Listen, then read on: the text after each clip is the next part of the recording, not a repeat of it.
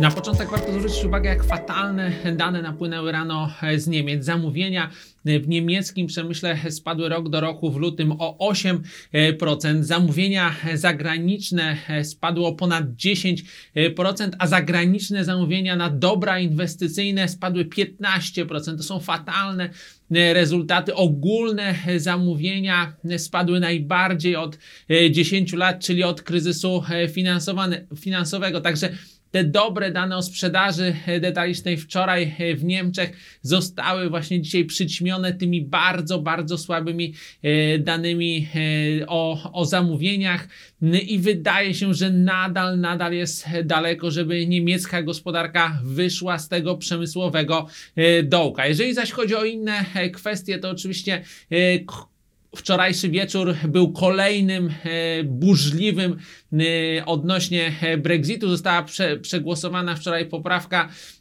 która e, zakłada, e, czy zobowiązuje właściwie rząd premier Teresy May, żeby na długi okres przedłużyła uczestnictwo Wielkiej Brytanii w Unii Europejskiej, jeżeli nie dojdzie do porozumienia e, dotyczącego wyjścia właśnie z Unii, tego, które już jest przygotowane. Dodatkowo również odbyły się rozmowy pomiędzy szefową rządu a liderem lejburzystów.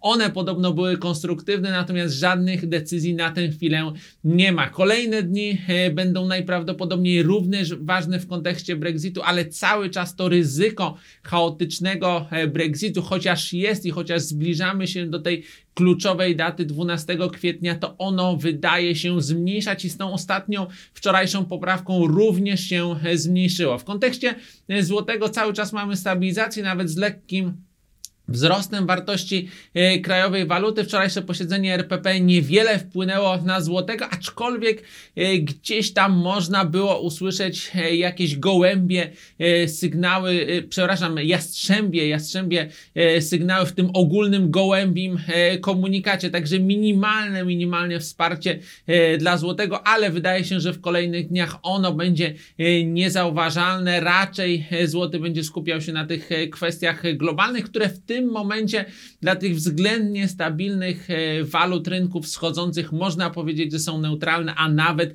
minimalnie e, pozytywne.